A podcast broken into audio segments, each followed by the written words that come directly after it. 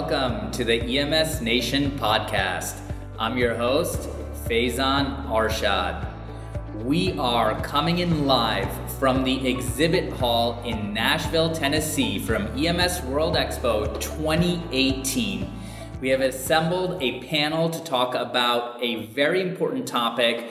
We're going to be citing a paper from Pre Hospital Emergency Care, September 2018, on a position statement for degree requirements for paramedics. We're really excited to see what you all think about this. I have some opinionated folks in the room who I would love to introduce. Hey everyone, I'm Dave Olvera. I'm on the uh, Flight Paramedic Association board, the IAFCCP, and uh, my Twitter handle is at Dave Olvera1.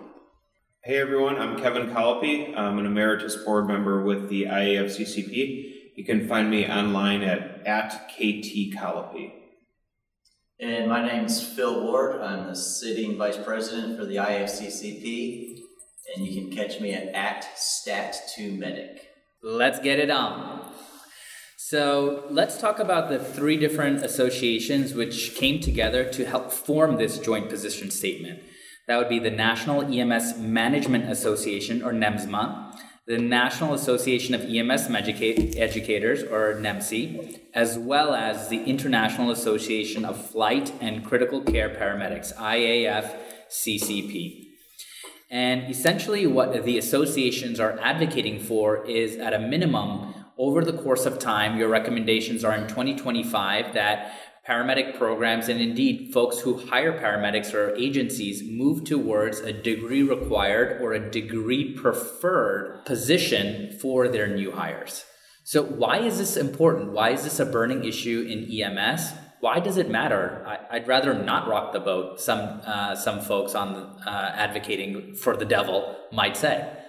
It's a couple things. One, uh, you know, we need to improve our practice. We need to improve our education standards. Um, as we've seen with some of the other healthcare agencies, uh, a degree process has helped move and spark education, training, research and all those fundamentals that we need to have. I think a certificate program is great, but unfortunately, I don't think it gives us the maximum opportunity for the benefit of the paramedic. I think the skeptics would say, well, it's going to be an accredited program. We have a standards and national scope, which are enforced by the National Registry. We have an exam, which is uh, checking for the qualifications, etc., cetera, et cetera. Kevin, tell me more about the advancements that the degree will have on our patient care and ultimately our patient outcomes. So, before I talk on patient outcomes, I think you just hit something that's really important on the head. There are mandates now for training programs to become accredited. If you look at what those requirements are through an accreditation process, you end up with a certificate program or a con ed paramedic program who is doing essentially all of the same work as the core program for an associate's program for paramedics. I teach myself a continuing education paramedic program at a college that also offers an associate's degree. My students who come through, if already have to have their EMT, which is a part of the degree program, but by the time they go through it and finish my class, they're going to have spent nearly the same amount of time in school as the associate's degree program students doing all of the same work, all of the same requirements, doing all of the same research. The class is just structured a little bit differently rather than having cardiology 1, cardiology 2, a respiratory class, a geriatrics medicine course, a pediatrics medicine course, and going through it over two years, it is just part of the paramedic course with checkpoint tests along the way. So they're already really doing the work. What we're doing by saying it's going to move towards a degree is we are formalizing that education. And I think what you're also getting at the, that same time is you end up getting better qualified instructors to teach that education to those learning. And that, I think, is the crux of how the education will ultimately help tie into patient outcomes. Because if you have people who are not only subject matter experts in the medicine, but also experts in education, preparing and putting those courses together, the students are going to become more engaged and learn better and retain better and be able to then apply what they're learning in the classroom into the field better. And that's where the medicine will tie into the patients to improve their outcomes. I think that's a nuanced and non-obvious point, so I think it worth uh, is worth digging into that more. By moving towards a degree program, not only are we going to be elevating the care of the paramedics, however, we're also going to be upgrading the cadre of the clinical faculty that are going to be responsible for educating and teaching and mentoring those paramedics. Is that right? Correct. So to be able to be a an instructor for a certificate program in your average state, you probably have to be a paramedic with three to five years experience, take a methodology course, and then there's probably a state instructor course as most states have, and some have exams, some don't, kind of vary state by state. However, to become a faculty member at a university, that changes things. Now you have to have the requirements of what it takes to be a faculty member in addition to what the state might require from a regulatory side to be an EMS instructor. You move from EMS instructor to college or university faculty, and those are fundamentally different. I think one of the statistics cited in the paper was that 60% of existing accredited programs already have an associate's degree requirement. So, you know, moving towards 2025, it doesn't seem like the hurdle would be that challenging to overcome. But nevertheless, there's a lot of uh, controversy around this topic. Phil, how do you feel?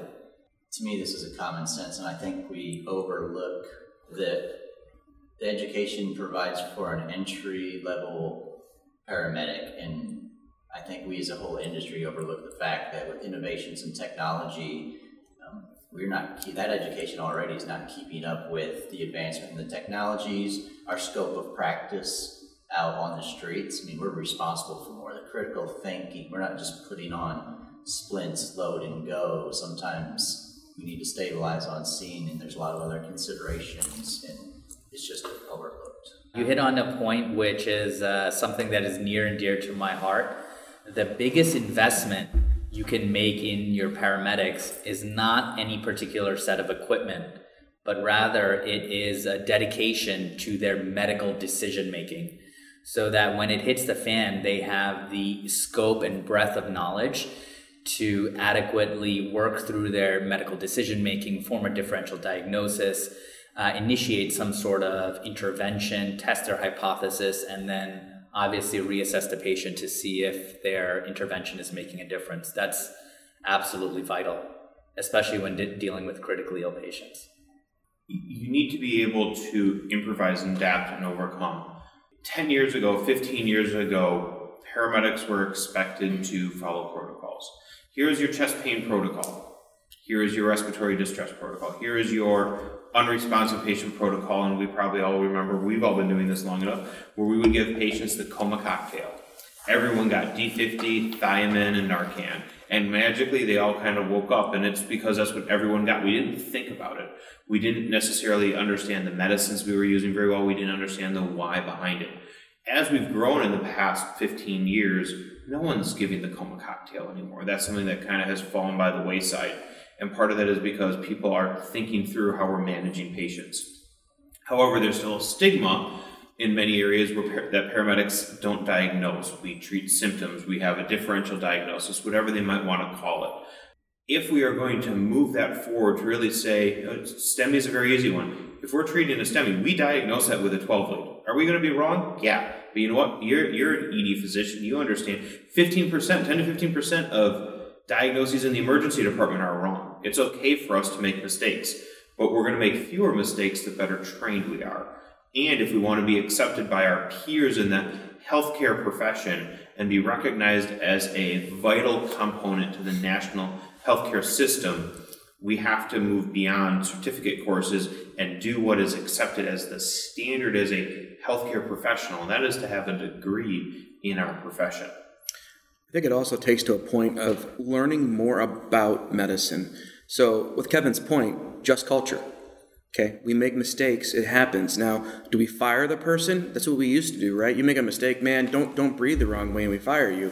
And now we have a just culture where it's like, okay, where was the mistake made? How did it happen? Who, what, where. Was it something that the system did wrong, or is it something that the person did wrong? And how do we improve that process?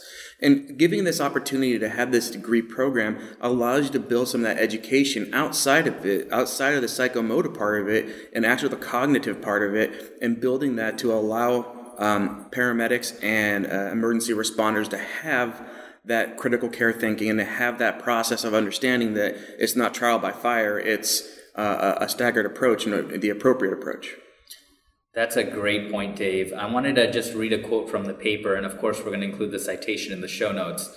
But furthermore, the practice of paramedicine has become increasingly complex, and future paramedics are going to be required to not only exercise high level technical skill, but must also master written and oral communication skills, provide EMS team leadership, for example, a team leader for cardiac arrest, and interact with an increasingly complex, interdisciplinary, and interprofessional healthcare system with rapidly evolving technologies.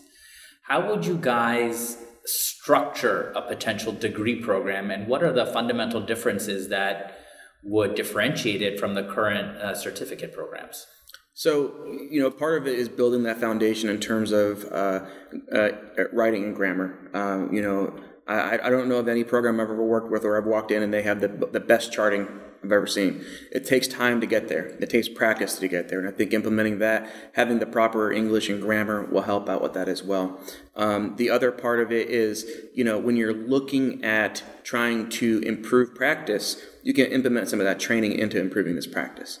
So you can make a, um, you know, an English 107 that's for emergency responders, and so they can focus on, you know, writing their their charting, or they can focus on communication skills with uh, the the receiving and the the dropping off of the the patient and things like that. So the opportunity to grow and build is here, and that's what we want to do is be able to offer that. And you know, the big the big caveat is everyone is jumping up and down about this, but this is moving for 2025 meaning we have some time to build this. This is not happening tomorrow. I'm not taking your job away.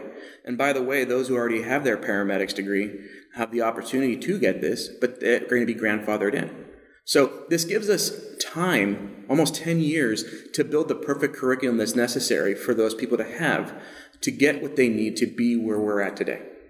You brought an interesting parallel to my attention, Dave, and that was the nursing degree, for mm-hmm. example. There's several different levels of the nursing degree, and now even uh, as nurses are providers from the nurse practitioner, they can uh, qualify for the doctorate in nurse practitionership. So, how do you parallel that to the uh, paramedic? So, yeah, it's the same idea. So, you know, in, in, nursing, when it first began, it was an associate's degree um, in, in, its first uh, uh, accreditation, and has since transitioned to the bachelor's degree. Uh, and now you have the mid level where you have the master's level, and then you have the DNP. And I think we're in the same boat, but we're 20 years behind. Uh, the having the accreditation and what they've done has allowed them to expand their scope, expand their opportunities, and expand their presence in pre-hospital and hospital settings because uh, it allows them to train to a level where they can focus on specific skills.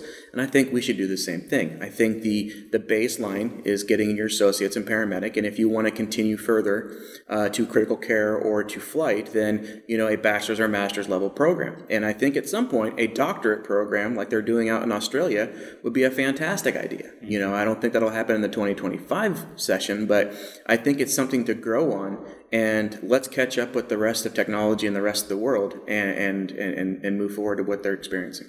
I think it's a great point from the healthcare perspective. I know as part of NAEMT, several years ago, we made a switch in our uh, lexicon or the way we describe practitioners from, uh, you know, pre-hospital practitioners to, in fact, providers. We started describing paramedicine as a profession something honorable that you could grow with for the rest of your life as you pursued uh, advancement within your career.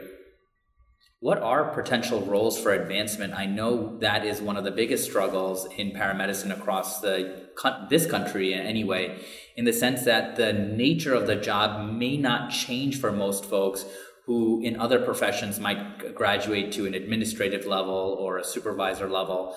Most street paramedics don't have those opportunities for advancement. Part of the reason we may not have opportunities for advancement is because we've siloed ourselves. We have said we're just going to take what you need to be a paramedic on the streets, and that's all we're going to teach you, and put that into those paramedic curriculums. So we didn't, as a setting courses up from the state levels and the grassroots levels, and whichever area between you were, over the past 20 years, we went, if you look back now into the 80s and 90s, what paramedic programs were, they used to teach a lot more.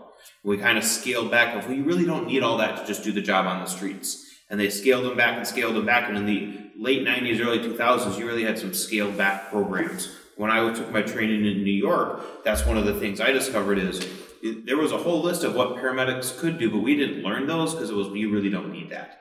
You don't need, that's something they'll do in the hospital. NG tubes, for example. Well, that's just a technical skill. It was, well, we're going to practice it once, but we don't do that around You don't need that in this area, so we're not going to focus on it. Instead of, this is what you need to be a professional paramedic.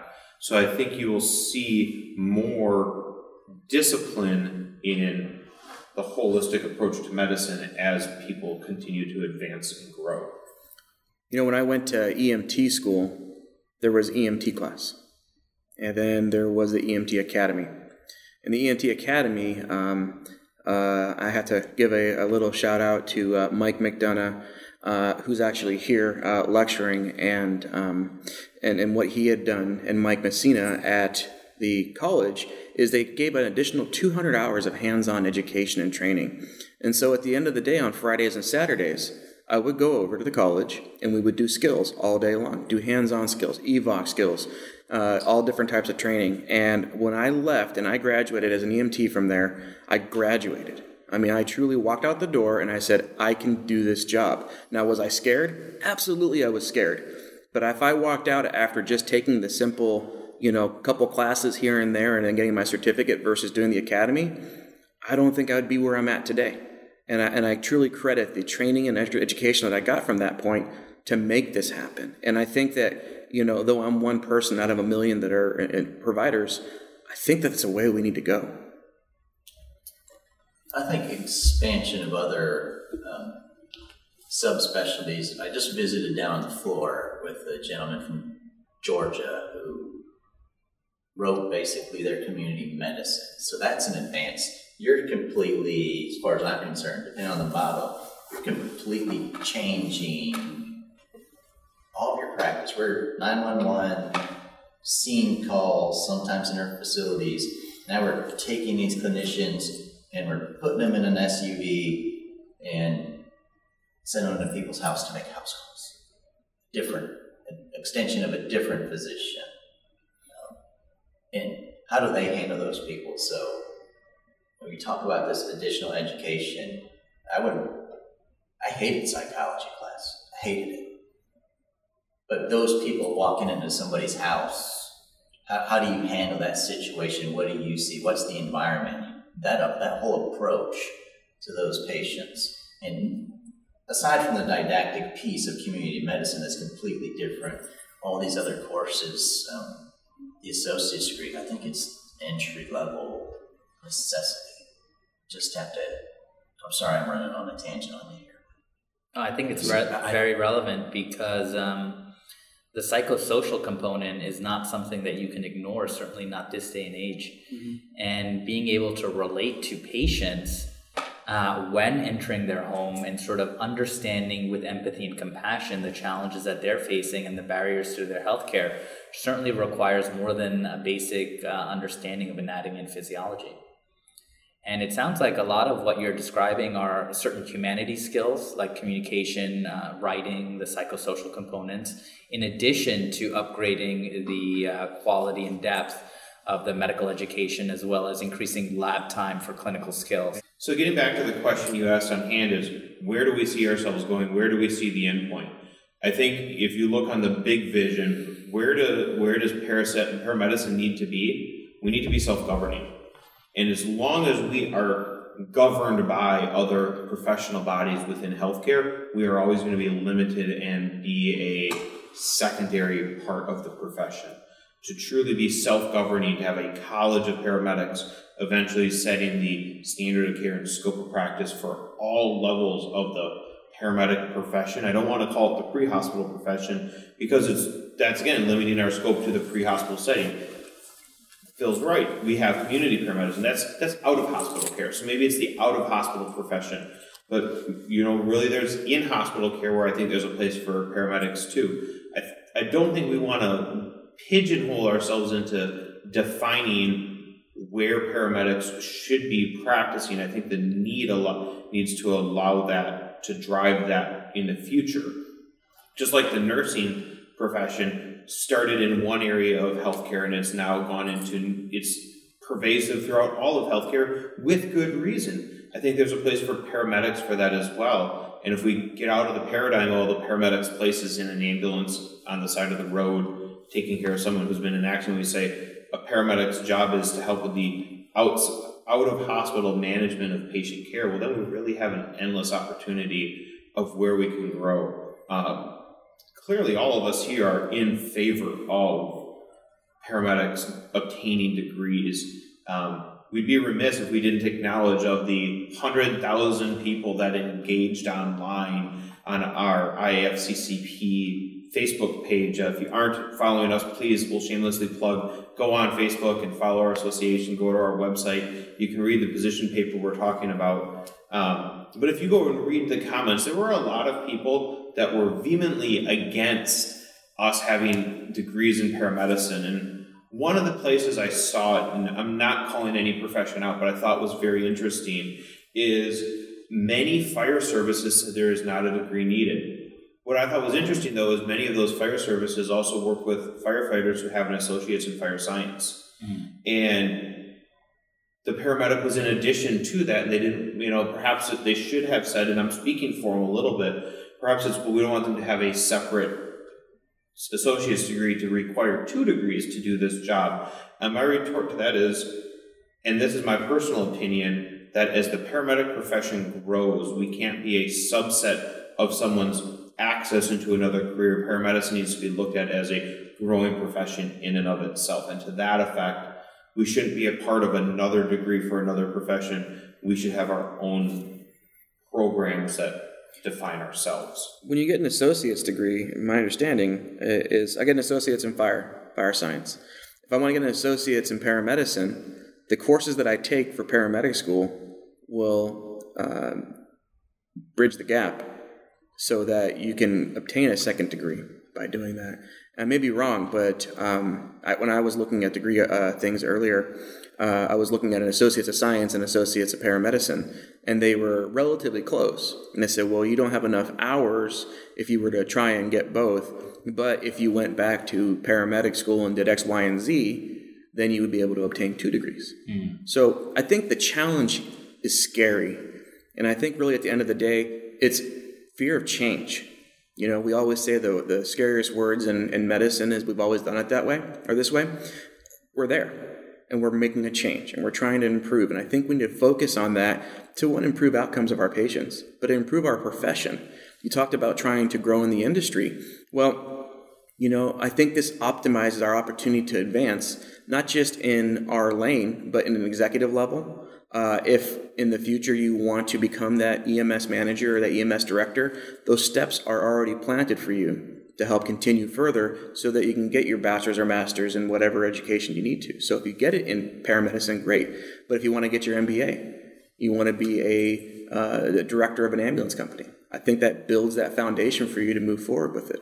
It certainly would set you up for success. Absolutely. Another thing that people are afraid or fearful of are the potential additional costs associated mm-hmm. with it. What are your thoughts on degree requirements and the potential for paramedic salaries to increase? And in general, what are your thoughts on reimbursement for out of hospital services and where are we heading in the future? So, reimbursement right now for pre hospital providers is largely tied to us being used as a part of the transport arena. If you look at us, we are under the Department of Transportation. We are paid for mileage. We are not paid for patient management. We are paid based on distance we are to the healthcare system. And then in the hospital, you are charged for services provided.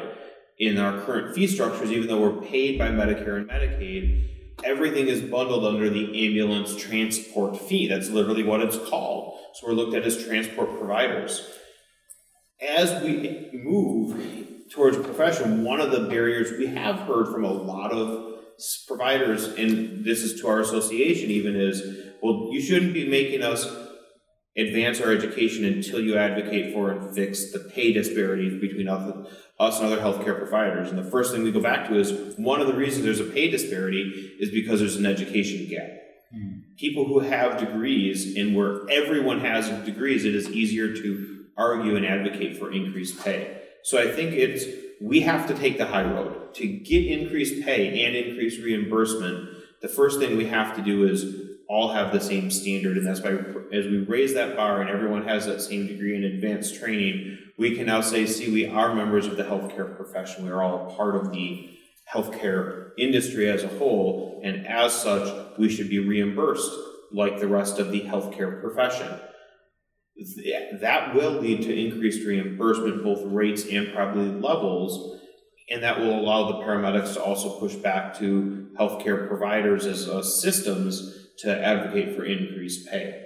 Um, I'm fortunate and work for a hospital system, and I help with the pay scales. I help set pay scales. Um, well, we don't set it. We we write the job description, and then gets evaluated. And if I put in associates required or bachelor's required, that instantly raises the pay scale within our healthcare system. So as soon as we put that on a piece of paper on a job description and say this is required, that gets graded higher. As long as that certificate option is there, that's now viewed at a technical level that is not viewed at a professional level within healthcare.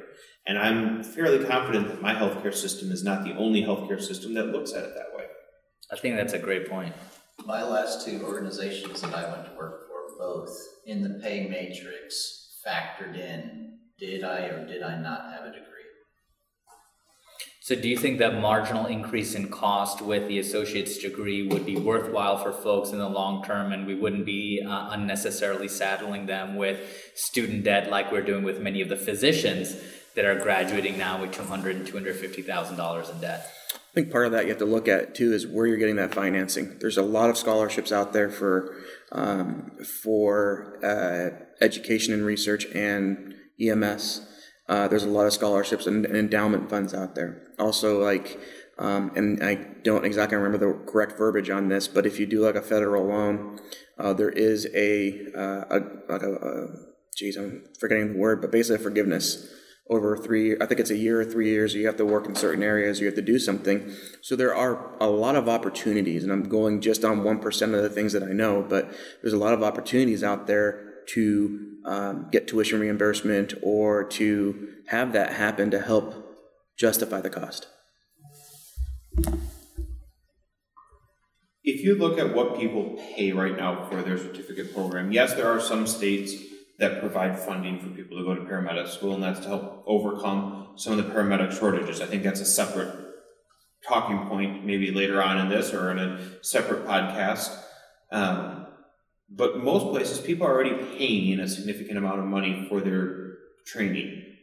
The difference in what they pay now versus what they would pay for finishing the associate's degree, if we look at the amount of hours you already spend in that paramedic training, the net difference between those is probably only about 30% in cost. So we're not talking a huge increase. We are not saying by 2025, Harvard and Yale and Colgate and Bates should all have four year degrees and they're going to charge us $50,000 a person year. That's not what we're talking about. We're talking start mandated at the community college level at the two year degrees where they are already state supported, where most of these programs are already situated, and the net change is going to be relatively small. And yeah, there might be some debt. We, we do hear people talk about that, but that's looked at as good debt. That's healthy debt. That's smart. That's going to help you grow and advance.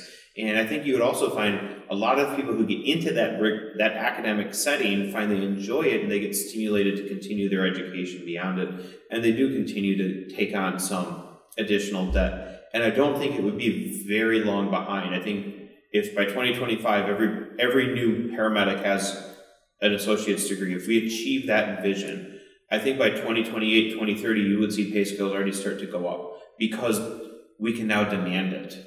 We can all as paramedics stand together and say we will not work for $13 an hour, $14 an hour, barely being able to get by, having to work two jobs. As a healthcare professional, we insist and we have earned some higher consideration. And if every paramedic at a program stands together and says that, they're going to start to listen. It might be a carefully constructed conversation. It's not going to happen overnight, but I think it will occur. I'm just going to sneak in a tangent here. Uh, you also uh, nuanced uh, a reference to a potential four year degree program for folks who are pursuing specialized uh, careers within paramedicine. So, a good friend of mine, Sam Ireland uh, from FOAMfrat, wrote a very nice blog on that topic, and we'll reference that in the show notes for folks who are interested. Now, to conclude this very interesting conversation, I would like to ask all three of you gentlemen, who uh, each of you is incredibly humble, but nevertheless has found a path within paramedicine that has allowed your own career to grow, your own, uh, you know, personal vision and uh, development and psychosocial growth, etc., within the profession. So, you know, understanding that all three of you are actually incredibly human, uh, humble human beings can you talk to us about your path through paramedicine, what some of your inspirations were, what some of your motivations were, how you found yourself advancing within your organization and career, just so that we can, you know, start planting those seeds within the EMS Nation audience to inspire them, as well as inspire the future generations of paramedics who are signing up not only to serve, but also um, and, you know, as potential academics and to advance and build a profession where we can all come to the table as healthcare professionals? So, you know, I started my career kind of a weird way. I took a CPR class with my mom when I was a kid, and shortly thereafter, we went to visit my grandfather, and he was collapsed on the floor, and we did CPR. And I went, wow, this is kind of interesting. Then I shadowed a doctor when I was in high school, and I volunteered in an emergency room, and I did close to uh, close to a thousand hours of volunteer hours as a, just as a, uh, a, a volunteer in the ER. I learned so much.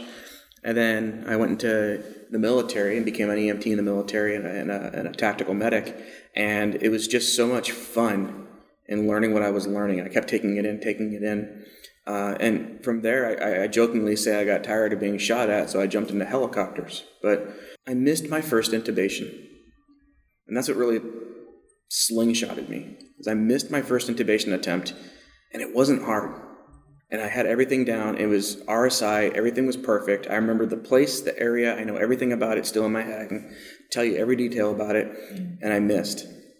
And so I got back to work, and I was working as a unit clerk in the ER, and my um, medical director was working that night with me. And I, I, didn't know much about him, but I knew he was kind of like a, a cool guy. And so his name is John Sakles. And I said to him, and um, I said, Hey, I missed my first intubation. He goes, Really? Yeah. You know, and he listened. I talked to him about it and I said, What do you think? And he goes, Well, I think you could have done this and this. And we discussed the airway. And I said, I need to learn. Tell me what you know. Teach me what you know. And he goes, Well, how much time do you have? And jokingly, I said, All the time you need. Not knowing that he's one of the top airway guys in the world. And so he took me under his wing. We learned. I intubated. I got much better. And then I helped build research and data for him. I started building a database and tracking his intubations and all that, which um, he's, he's pretty well world famous for. And um, took that and said, man, this research stuff is cool. You know, this teaching stuff is pretty cool. And so that took me to another level where I started teaching residents, par- uh, paramedics, teaching attendings uh, about airway management and, and how to use all these devices. And I said, oh man, there's something here. So after you know helping him publish a few papers and presenting a few times, I, I got the bug. I got the research bug, and uh, I've never dropped it. And then coming over to my current flight company, I'm the head of their research now. And uh, I have since transcribed our database that we built there into our company. We have over 10,000 live intubations, And it's just so awesome to work with crews and work with staff and see the light bulb turn on and see it come together or see i get a phone call from them going oh my gosh i did what you were talking about. It was so cool. It worked. And the patient lived. And it's like wow that's awesome. That's that's the fun i have now. I mean i do miss jumping in the helicopter and having the freeway shut down and me walking out there like i'm here. But uh, now to hear my students and colleagues uh, and coworkers do that with some of the education and research that we've come up with is really amazing. And so um, but I couldn't do that without having a degree. I couldn't keep it making success without a degree. I'm still in school. I'm in school today. I have a test due by the end of the by the by midnight tonight. And you're presenting in like 30 minutes. And I'm presenting in like 30 minutes.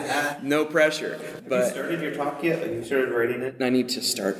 I was just gonna go with like no no pictures, just go up there and talk. Um, but yeah, Sal said. yeah, Sal said we could do it. Yeah, but you know, in, in, you know, in all seriousness, I wouldn't be anywhere I'm at today if I didn't take that step. And it's a difficult step. Trust me. I have a very forgiving wife with two kids that she takes care of, and she's an angel. And um, if I didn't, if I didn't have her support and all that, this would be difficult. But it's possible to do. Thanks so much for sharing, Dave. D- Dave's totally leaving out like one of his most significant accomplishments to date, and I don't think you knew before Monday. Um, a couple, about was it a year ago? You published research and some data on the Heaven criteria for airway, and on Monday they announced that the Heaven criteria was replacing LEMONS in the PHTLS textbook. So right there, that is what a paramedic came up with, has presented, been speaking on, and just changed what every single paramedic is going to be learning. And it is not some made up acronym that's just going to help us. He actually used real data from pre hospital intubations to figure out a better way for us to assess and prepare to manage airways. So that to me is like what a better example of what paramedics can do with additional training, with experience, getting into research. Like that kind of summarizes it all. I don't think the rest of us need to talk anymore. Sorry.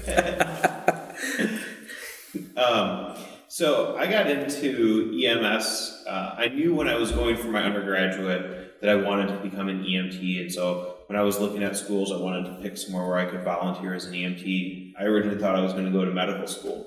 That was 18 years ago. Um, but I started as a volunteer ambulance service, and my first fall we had a quadruple fatal on campus.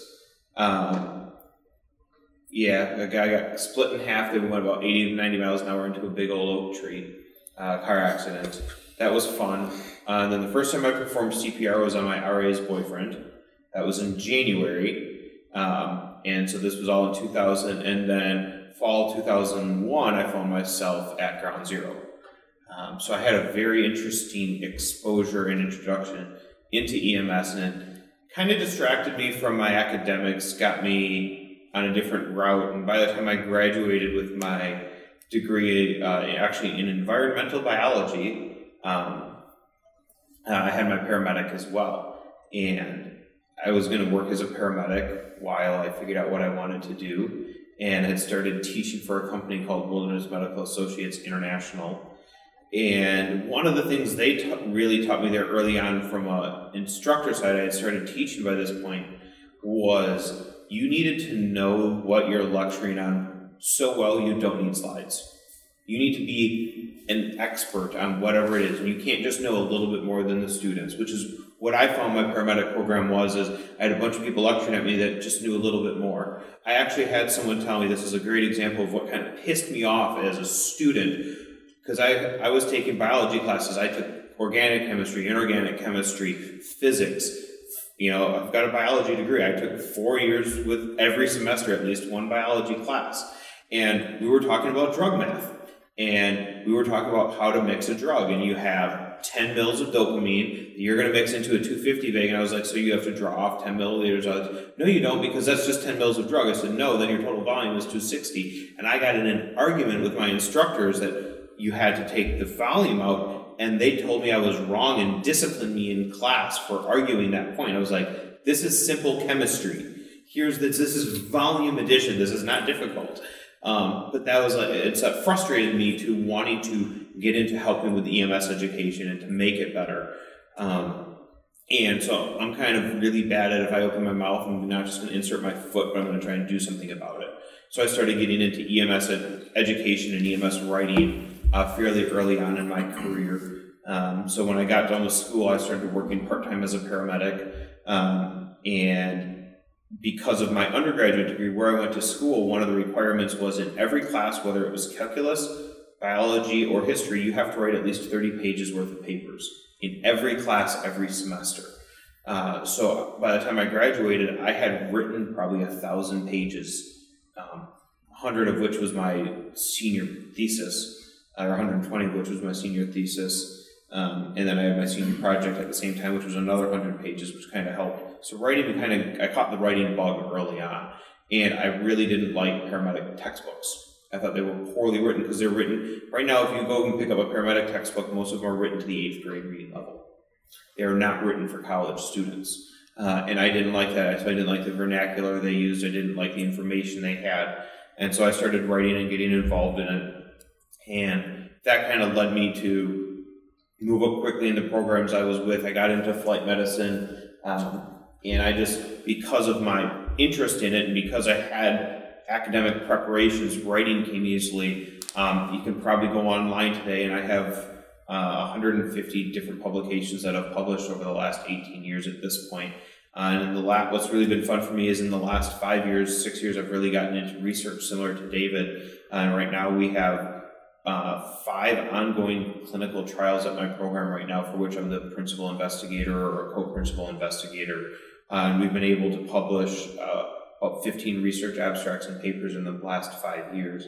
Um, that's how David and I started talking originally and got going on things and being able to compare notes and you know you get to freely admit we nerd out and get excited about things. Um, and, and, we talk about the different things paramedics are doing but it's awesome. If you go downstairs right now there's 41 research abstracts developed by paramedics for paramedics about the paramedic profession and i think it's absolutely fantastic. And so having my degree from the get-go opened up a lot of doors as I was interviewing for jobs.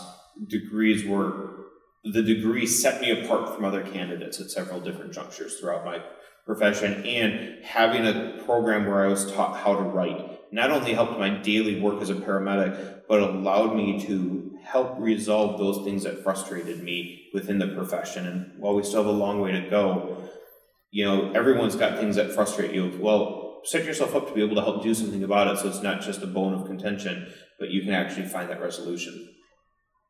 Thanks, Kevin. Phil. My resume is not nearly either of these two, so uh, I took a really different path, a more difficult path. So I actually dropped out of college um, to be a firefighter. Uh, my path ended up as a firefighter.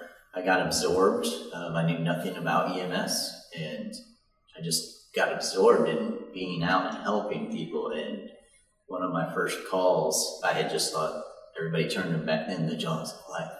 Um, I'd taken an extrication course, and five weeks later, I'm on like this mile long bridge. It's the most heinous car wreck you can imagine. It's like the dark and stormy night thing, and I'm in the middle of it. And this helicopter comes sweeping in and I'm like in the middle of a movie, right? So I go home and I tell my wife. Um, so this starts out as a volunteer. I'm quitting my job. I'm gonna be a firefighter. I'm gonna get my red patch. I'm getting on that helicopter. Um, so I got picked up shortly after uh, by city. They invested in me. They took a more expensive route, a more lengthy route, sent me to a reputable program where I got my paramedic. And then I, I went in and I wanted to know more. I wanted to help more because I wasn't happy being a first responder paramedic. So I went to work as a med tech. Uh, I took because firefighters think they have to. All EMS folks think they have to work 50 jobs. I worked. Uh, I spent about two and a half years on a NICU PICU transport team, and I got to hang out in the ER and in the PICU and expand. And then I decided to make myself more marketable. I needed my flight certification. I wanted critical care certification, yet having no. Um, so I, fortunately, the same program, college that I went to offered a one semester critical care. It was like 96 didactic, and I think I did about 135 clinical hours where I lived in a cardiothoracic unit um, and prepared and studied and hung out in the ICU when I was with the transport team um, so that I could grow that and then went and challenged the test. And I think I scored a higher score than Dave Olvera on the flight. I don't know. I'm just saying It's very possible. Dave did have to take it four times. So, um, but then I met some colleagues. I'm not going to give a shout out to her, but um, she, a couple of people were pretty integral in getting me out networking. Shout her out. Ashley Boss Liebig. We've never heard her name on this podcast, so what does she do? Um, she terrorizes me on a daily basis. That's what I thought. Yeah. That's her prime what I I function. think her. I'm, I'm still waiting for her to tweet out pictures of you at work. he has to go to work. So, um, just going out networking. My path really was being in the right place at the right time, networking, coming to conferences to not only expand your education, um, and then make yourself valuable. How many thousands, tens of thousands of paramedics with all the merit badge cards that we're required to have? Um, find something else, educate, make yourself better, make the people around you better, and uh, just find your niche. Never take no. That's how I got it. Thanks, Phil. And thanks, Dave, and thanks, Kevin. I wanted to take a moment to acknowledge you three uh, for being advocates, for always pushing, for taking our profession to the next level, for believing in the next generation, for trying to set up a system where people are set up for success. Um, for never taking no for an answer, for always believing there's a path to a better outcome, for believing also that even in EMS, we can be academicians and conduct our own research and prove and refine our patient care. So I just wanted to take a moment to acknowledge you guys. Thank you so much. Thanks for having us. Appreciate it. Uh, And I think what's been missing from this is your perspective as an EMS medical director. Why do you want us to have a degree? What does that do for you as a leader of a system? Great question, Kevin. We're flipping it back on you. Is it hot in here? but it's a great point, and uh, really the thing that I invest in the most is the medical decision making. And there's no shortcuts to medical decision making. It's about experience and knowledge and mentorship, right? Those are the three key ingredients that really help hone and develop a provider, a healthcare professional, somebody who has a longitudinal career caring for patients in the out of hospital sphere, which is inherently different, we have to acknowledge, from the in hospital sphere. And pursuing a degree and being dedicated to academics and never stopping learning, having a true commitment to continued medical education is really what I value in the folks that I admire most that uh, are performing this service and duty on a daily basis. So I think, um, in regards to ultimately improving patient outcomes all across America, that's the core mission of EMS Nation. The reason I started this blog and podcast is because the disparities in care and outcomes in our own country are staggering, right? Despite us having a national registry test that every paramedic has to take and pass, despite us having a scope of practice, despite us having uh, accredited programs, right? What we cannot deny is that patient outcomes for the exact same disease process, irrespective of the other, you know, potential confounding variables, are highly different regarding on where you live, where you practice, the nature and design of that EMS system. Are you dealing with volunteers that have full-time jobs and are responding from who knows where? Are you dealing with career professionals and paramedics who have dedicated their careers to saving more lives? And I think those healthcare disparities are really what motivate me. And I think moving towards a standardized degree process where then folks are set up for success, can continue to advance their careers and their professions. And we're all aligning our interests as healthcare professionals under the wide umbrella to say, okay, we are going to focus on patient centered care. That's really where the magic happens. And we have a long way to go to get there. And I think this is definitely a key step to help push us forward. And with that, let's give a, a, quick shout out to Hillary Gates and Josh Hartman, very good friends of the podcast, for hooking us up with this amazing classroom that is literally on top of the exhibit hall. And thank you so much. This is Dave Olvera, Kevin Collopy, Phil Ward, and Faizan Arshad wishing everyone a safe tour.